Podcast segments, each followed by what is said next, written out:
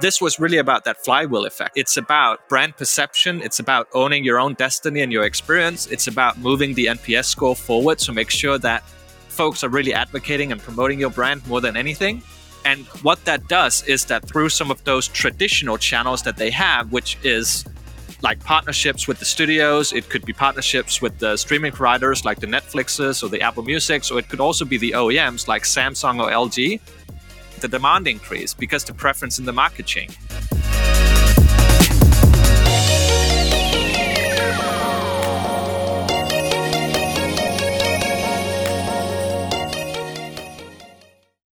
Dolby is an iconic brand with an amazing history, offering incredible state of the art technology and enabling drastically better media and entertainment experiences. Since its foundation in 1965, it has become synonymous with high quality sound. The company's products are ubiquitous.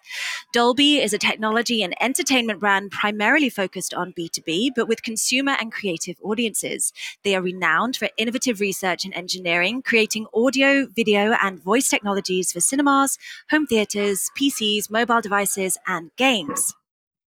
Over the years, the company has been a shining example of how a tech company can perfectly nurture the creativity of their science minded employees and foster an atmosphere of creation and experimentation. Our relationship with Dolby extends back to 2018 when they were amid the evolution from a pure business to business focused ingredient brand to a consumer facing experience brand. This transformation is rooted in conveying the essence of Dolby as a company educating consumers to better understand its technology and how Dolby enhances media experiences. So, to hear more about this project and their ongoing transformation, I'm always delighted. It's never a chore, it's always a pleasure to be joined by SVP for Global Technology Kasper Rasmussen. Kasper, welcome to the Thank you so podcast. much, it's so good to be me. here. How's the Congress going for you so far? Indeed, very well, very inspiring, absolutely. Good, great.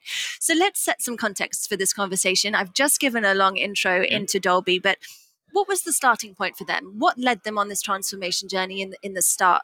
And what were they trying to achieve originally? So it was really twofold. First and foremost, there was a definite desire to move from what they call an ingredient brand to an experience brand. They want to own their own experience, they want to own their own destiny. They want to change how Dolby is perceived and what the difference of Dolby truly is and how people are recognizing it within their audience and in, inside of their segments. So really, they wanted to bridge the gap between being at the discretion of somebody else. That could be their partners, like the Apple Musics of the world. It could be mm-hmm. the actual studios, or it could be the OEMs, like the Samsungs of the world, and truly be the ones that are explaining the difference of Dolby, and also the ones that are delivering it. If we were to draw a, a quick parallel to back in time, back in the 90s, in a car, you had a Dolby button. Yeah. When you push that button, Way back when. way back when, when you pushed that button, the audio enhanced. When you pushed it again, it went back.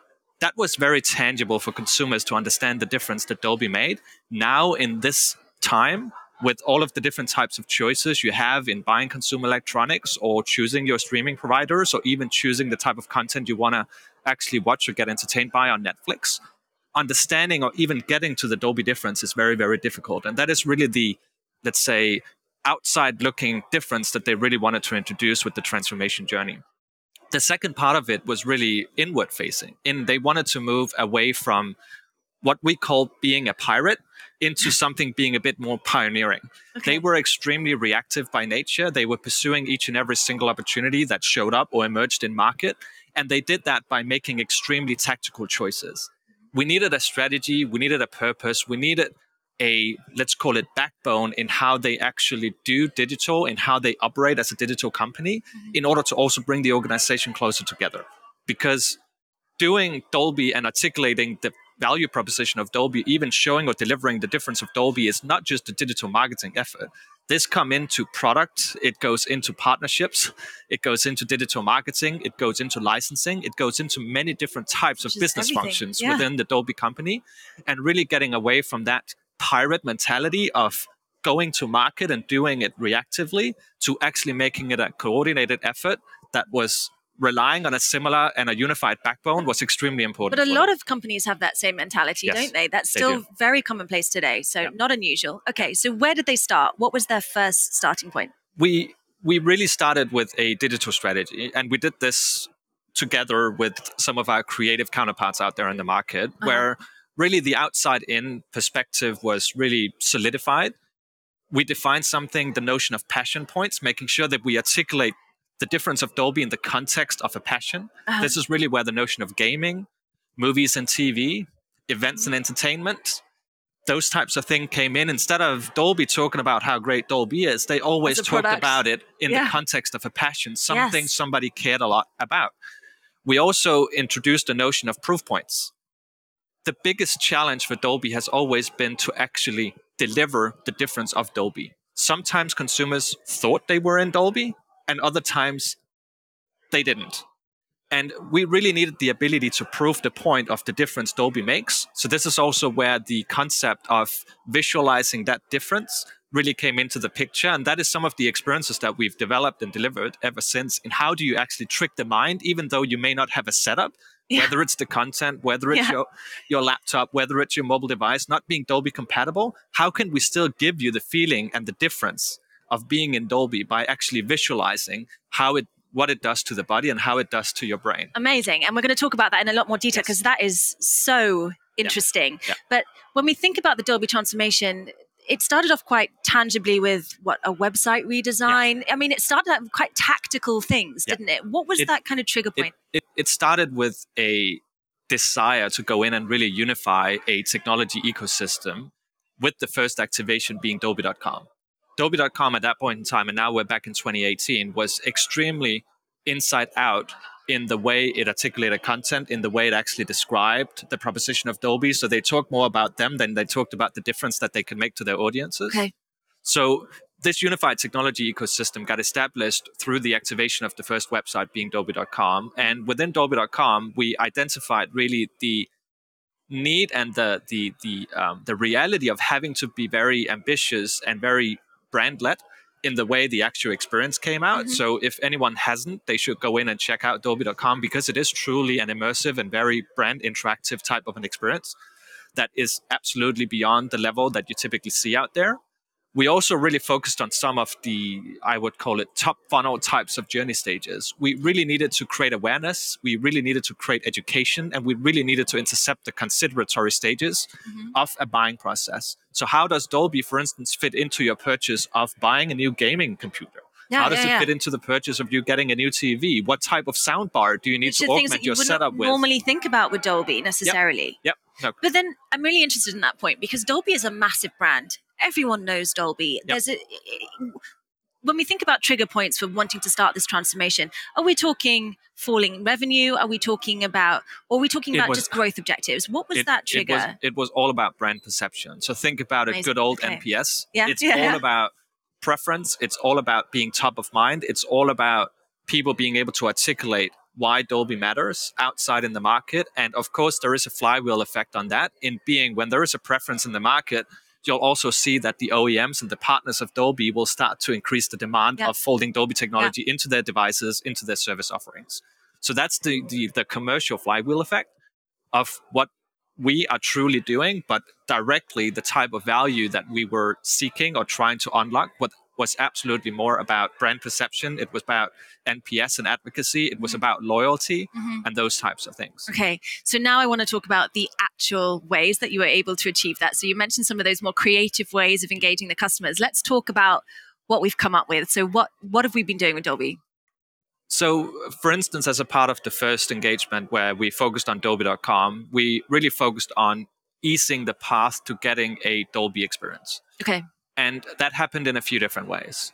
For instance, there are a bunch of immersive experiences that visualizes what it feels like to be in Dolby. So, for instance, there is um, an experience in there where you live as you're hearing the music play, it visualizes how sound moves around your head, even though it may not do it on the actual device because Wow, of the device okay. not being compatible. So that is Okay. one way where we're tricking the brain to feel Feel immersive something sound more than just in its 2D without the environment. sound truly being immersive in reality. So Okay. again, it's all about us articulating the difference Dolby make, even in circumstances where it may not even be possible. Mhm. What we need to be awfully aware of, and this is the complexity of Dolby too, is that being in Dolby, meaning getting the difference of Dolby, whether it's through audio or your visual uh, experience, requires three things. It requires a compatible device. Yeah. It requires a streaming platform that Yeah. also delivers in Dolby. Yeah. And it requires the piece of content, whether that's a track from an album or if it's a movie or an episodic piece of content, to be graded and also mixed in Mm-hmm. Yeah. Dolby. Yeah. Those three factors are impossible for audiences to navigate. Yeah. You can't educate about that, but you can ease the path of getting there. And we tried to remove as many, let's say, variables in that equation as we possibly could. And for instance, these visualizers, like the, Dol- the Dolby Atmos visualizer, was an attempt to take the device out of the equation. We could guarantee that the track was mixed in Atmos. Yeah. We could guarantee that the actual way we delivered the content through the website was Atmos compatible. You had control but we had that. no control of the device. Yeah, And yeah, that is yeah, where yeah. the visualization was extremely important for them because we still allowed ourselves to articulate what it feels like to be in a Dolby experience, even though folks actually weren't. Might not be an Dolby experience, but then how do you measure that? How do you know if that's working, if people are responding to that? we we see it strongly in in both the NPS score, like when we actually do surveys and we we gauge the market, we see that the NPS score is is increasing. Increasing. It's actually in the segment of great now, and we also see that there are more promoters than there are anything else. So we see the NPS score actually shifting around. Honestly, you can also just see it based on the level of engagement you're getting with these types of visualization tools. People are eager to try it out themselves. You need to be very mindful that around the Dolby brands, there are a lot of fans. Mhm. We call Yeah, them it's like yeah. truly entertainment addicts, and we call them Yeah. feature fanatics, like folks that are truly passionate about wanting that Dolby difference. Them understanding what it can do to their movie experience, and they truly want to do it, and they want to go through hoops in order to achieve it. So we also saw a lot of interest and a lot of engagement with these interactive experiences when we started to publish those out because people truly wanted to see what the Dolby what came up with? What, what the and, and how are we trying to articulate that difference without experiencing it on our, on our own body yeah Such an interesting challenge that you had there of replicating this, even if it wasn't on a Dolby device. Was there anything else that yeah you did that? Like, no and and and there are other means or other ways of experiencing dolby too and this is truly getting into the dolby experience meaning having the optimized sound having the Uh-huh. enhanced video for instance there were um, easy access into cinemas and ticketing so dolby owns alongside with amc in particular in the north america region Uh-huh. um, a lot of real estate around cinemas, and they actually have full blown Dolby setups with cinemas. So, obviously, Okay. integrating that closer into the customer journey of the website in the context of, for instance, promoting the new Spider Man movie graded in Dolby, you can also, with a few clicks, actually start to experience it yourself by going into your local cinema and, and trying it out.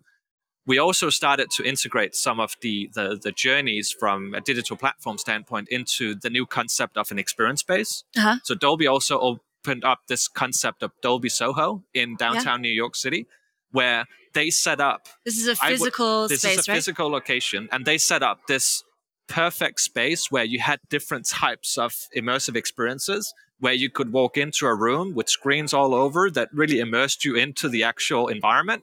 You could go through a forest of trees and hear the birds from all sorts of angles and around your head, even when the birds are flying above your head.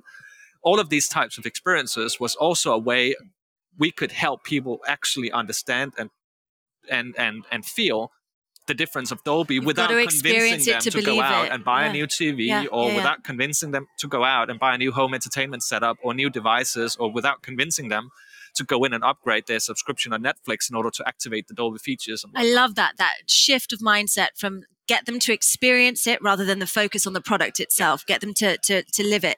Yeah. So important. Let's focus more on that general D2C strategy then. Why is it so important for a brand like Dolby? There are many others who are in a similar situation to achieve that new new D2C strategy. And how how do you think they've really nailed it? So let's talk more about the concept of D2C strategies Yeah. in general, and then how have they managed to nail it?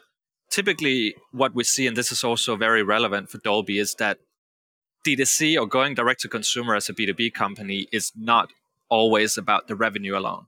Meaning, if you were to look at this from a commercial standpoint and Mhm. say, how much revenue do you actually generate? Yeah. Dolby, in that direct to consumer service offering that we did or that proposition, it's close to none because there are no products being sold. It's not like you have subscriptions and suddenly things show up at your door. It's not a traditional direct to consumer in the context of like retail or CPG with consumables or, or consumer brands. This was really about that flywheel effect that I talked about. It's about brand perception. It's about owning your own destiny and your experience. It's about moving the NPS score forward to make sure that folks are really advocating and promoting your brand more than anything. And what that does is that through some of those traditional channels that they have, which is like partnerships with the studios, it could be partnerships with the streaming providers like the Netflixes or the Apple Musics, or it could also be the OEMs like Samsung or LG. The demand increase. Suddenly, Dolby becomes Suddenly first choice Dolby- because they know the consumers want it. exactly the demand increase because the preference in the market changes and that is where the commercial let's call it business case for a company like dolby sit in they are simply nurturing the traditional channel that they had exactly like a cpg would do by increasing brand preference of the ketchup it also means that their wholesale channel is going to boost Yeah. because it's all about really let's say um, pushing an increased demand across your channels it's So not just all about these knock-on generating the effects beyond just the revenue generation. It's yeah, so important. at least in, in that particular channel in itself. okay. But it's also one of the bigger difference, or sorry, one of the, the the bigger challenges of going direct to consumer because it's also the intangible Yeah. nature of it, where it's not just about how you measure, like okay, this is how much revenue we carry And through our new it's so difficult to measure. yeah, because it's typically around loyalty. It's typically around these direct to consumer um, digital propositions. Like, Mm-hmm. how can you actually differ from some of the existing and, and more established channels that you have, for instance, wholesale or or more traditional retail? Um, and and again, it's not about the revenue alone. Sometimes there is a bit sh- a, a small share of revenue you can gain. There is obviously a, a margin play in it too, but it's absolutely equally about the data. Yeah. It's about the market insight. Yeah. It's about the brand experience and actually shifting or promoting the um, the preference in the market because then you're starting to move your business forward. So we talked about the strategic concept. We talked about how we're approaching this from a business concept p- perspective, strategy. Then we shift to actually enabling this to happen, which is obviously where the technology conversation comes in. Yeah. And later on today, we're going to be having a whole conversation around the idea of composable commerce. But let's dive into it. So, how do they enable this to happen from a technology perspective? So we we defined, and this is a part of the initial engagement. So let's say this was a part of our vision back in 2018. We wanted to establish a unified digital ecosystem, not one that was only suited to solve for one given problem, but one that was actually this backbone that the organization could use both to do future activations on, to actually collaborate on, to be better at digital, but also to track and collect data and activate based on data on uh, in the future. We went down the path of Optimizely, Yeah. which is still today the DXP of choice for Dolby. Mhm. Obviously, this means that there is a commerce element, there is a content management and typical digital experience platform element to it with personalization, but it's absolutely also integrated back into auxiliary types of capabilities like marketing automation, like customer data platforms, like um, dashboards and reporting and All the essentials.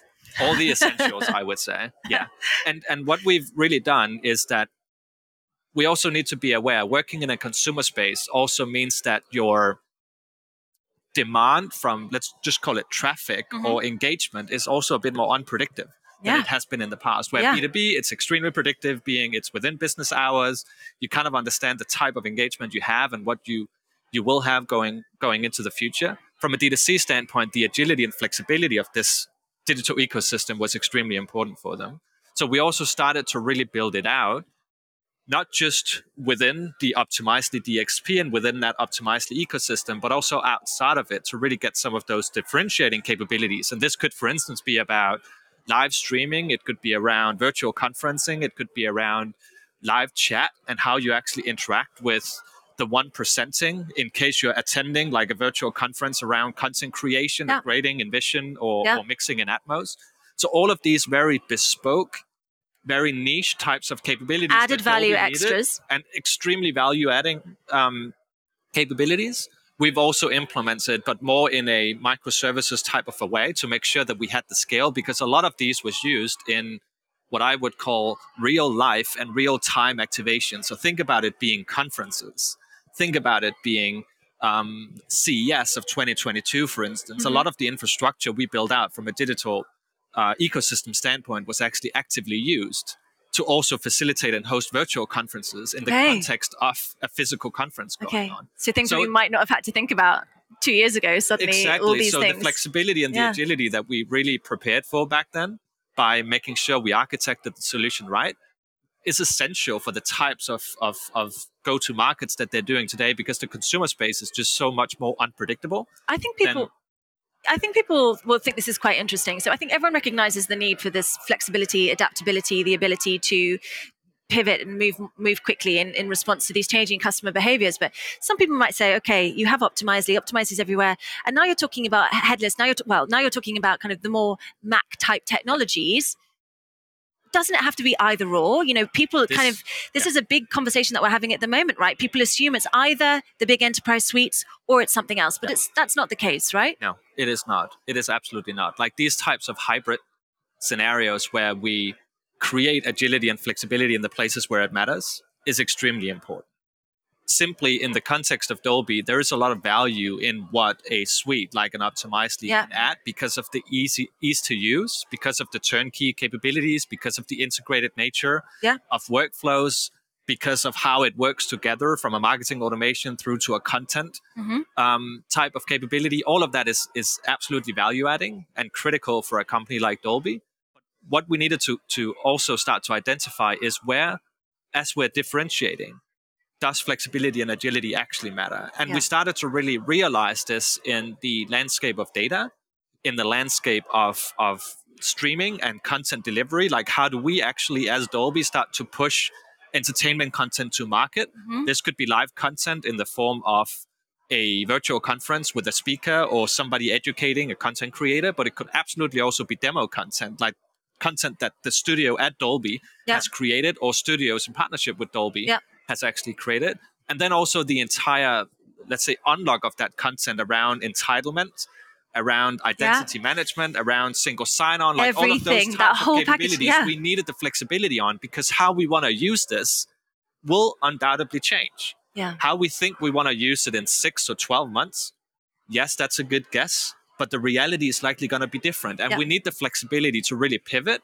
and to use these tools in different ways as the opportunities emerge in the market because the, the consumers are not as predictable yeah. as what they historically have been used to with their business uh, partnerships. So it has to be the shift in mindset. Yeah. What do you see as being the most important decision that Dolby made during this transition from ingredient to experiences brand? What was that one kind of key thing? Was that a mindset shift? Yeah, and I think it was the realization of digital transformation not equaling redesigning a website. Yeah. Yeah.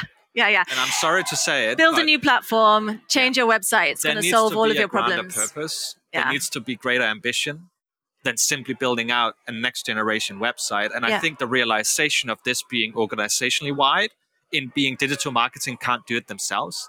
They need to integrate deeper into product. This is, for instance, Vision and Atmos, like some of the technologies they uh-huh. have.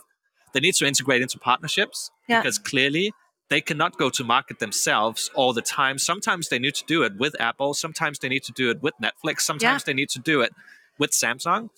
And then also just how that entire collaborative Fits, setup is being together. facilitated and yeah. orchestrated. And I think just them realizing, of course, with our support, that this is not just about getting a website live. This is about really building out that infrastructure, that backbone for the organization to, to, to live on is essential and is very important. And I think the fact that we got an opportunity to not just architect, but also create this entire solution with that ambition in mind, with the level of investment that it require, with the level of, of conversation that it takes, the level of support and, and partnership from the peers within the organization that it that it also needs I think that is just the unique opportunity that they capitalized on. But then we know as a business why that's important, the difference that that's going to make to you as a business.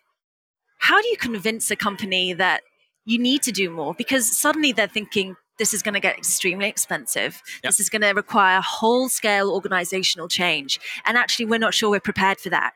How do you convince them that it's of, a change worth making. Of, of course, there is a bit of, of, let's call it business case in it. There needs to be a commercial reasoning. The viability must be there. Yeah. So this entire understanding of the flywheel effect of what does this actually do to our business? Like at the end of the day, Dolby also needs to be a healthy business. They can't just be about like putting cool stuff to market and like being very proud of it. It needs to generate business somehow. Yeah. I think understanding how this influenced their core business around licensing, around partnerships, around the actual traditional uh, Dolby technology and, and, and what they do in collaboration with others, I think was critical in order to get the buy in because suddenly these types of very creative activations from a direct to consumer proposition standpoint around Dolby Live with live entertainment alongside with iconic artists, or it could be around these very experiential type of features that we have with the visualizers, or it could be the deep integrations back into the cinemas and making sure that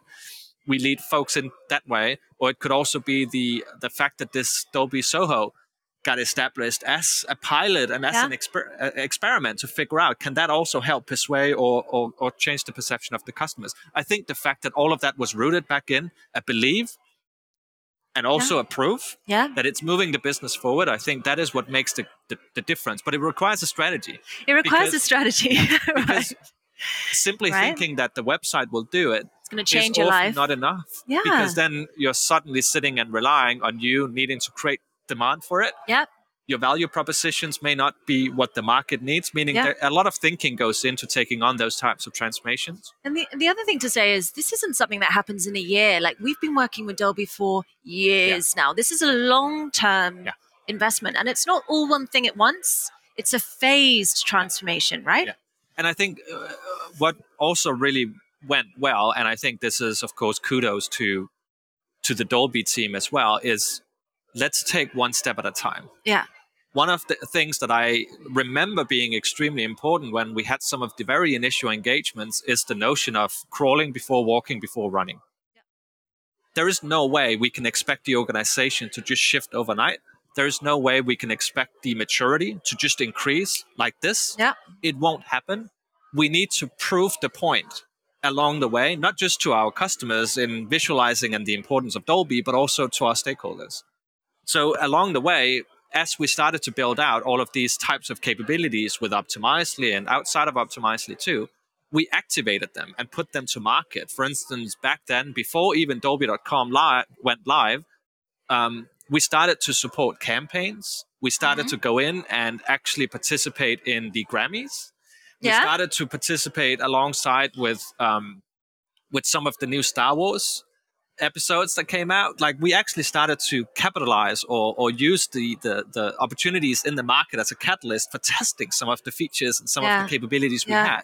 So, for instance, the work we did around the Grammys back then was, of course, our test of this new visualization of Atmos and starting to see does that actually resonate with the market. So instead of waiting for the big bangs and hoping for the best, we also took a very iterative approach where we along the way proved the point internally so too in what? saying we need to fuel more. What happened at the Grammys?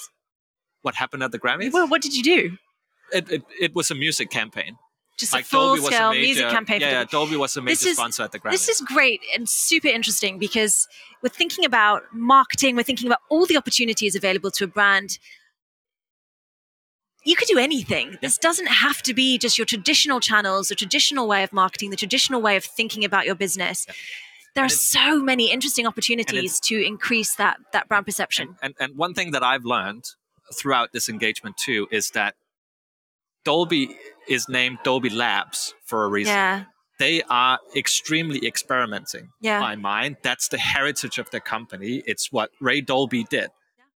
Back when, when the company was founded, in focusing on just sound enhancement, and you can't take that mindset away, and you should not meaning the opportunistic nature that sits in the company in being, we can do this, we can do this, we can do this, it's we can do that. of their DNA. That is a part of their DNA, and we needed to support it. That's how we got buy-in from the rest of the organization too, in really proving out that we absolutely can go in and do activations next to this opportunity. We absolutely can go in and actually put something next to this one too.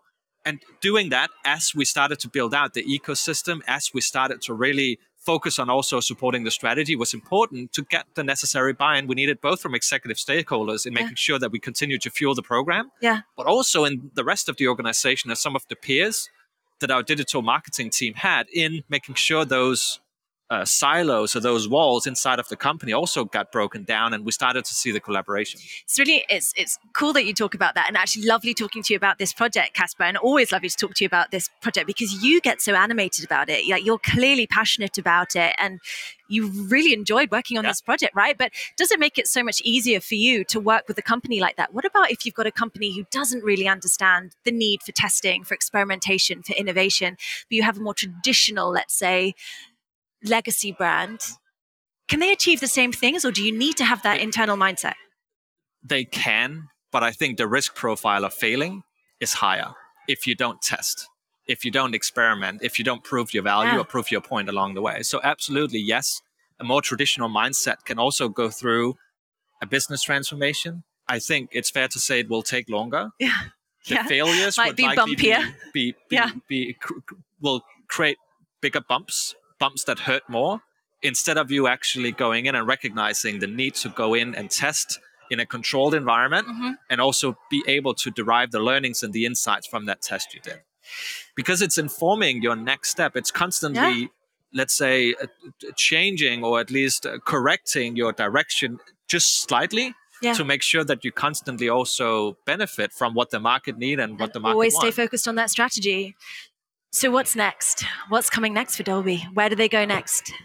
So, it's very clear that a lot of the, the more recent work we've done, and we didn't even get to talk about it just a, a little bit, is absolutely in the uh, conferencing space yeah. on the partnership side and making sure that we support some of those channels more. For instance, education around content creators and how yeah. do we actually do mixing in Atmos or grading in Vision and why do you do it? And there is definitely a, a strong and good partnership into some of the big directors uh, within the, the movie industry because, of course, this is their craft. This is yeah, yeah. their way of expressing themselves and getting enhanced yeah. sound and getting an enhanced visual on it will make a massive difference for the ones who are actually the minds behind uh, the piece of content that's ultimately going out there.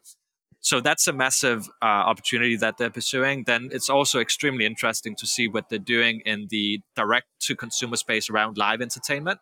Okay. Um, so particularly the, interesting for this D-Congress conference today. Yeah, it, it, it is, and it's also something that I think it's fair to say that five years ago nobody would have guessed that Dolby actually would be that type of a player. Yeah, absolutely. Meaning not. they've started to do official partnerships with MGM Grand and set up actual like venues called Dolby Live where they are hosting Aerosmith over summer in wow. full Atmos, real time mixed to make sure you're getting that next generation live performance experience too.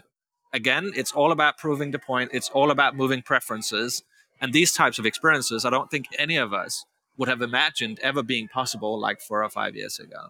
But it's where some of this digital capability. It's where all of this direct to consumer thinking and really the, the, the, the, ambition and desire to move preference and really educate in the market.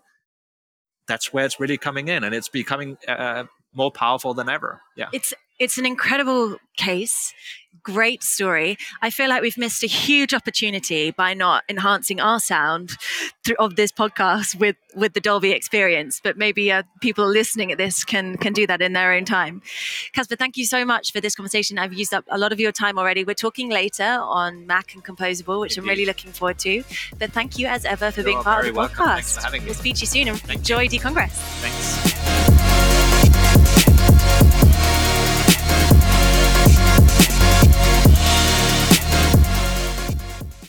You've been listening to the latest transformation series from Valtech Cafe. Hit subscribe to get access to our whole back catalogue of conversations. And if you'd like to know more about what we do, why not visit us at valtech.com for all the details.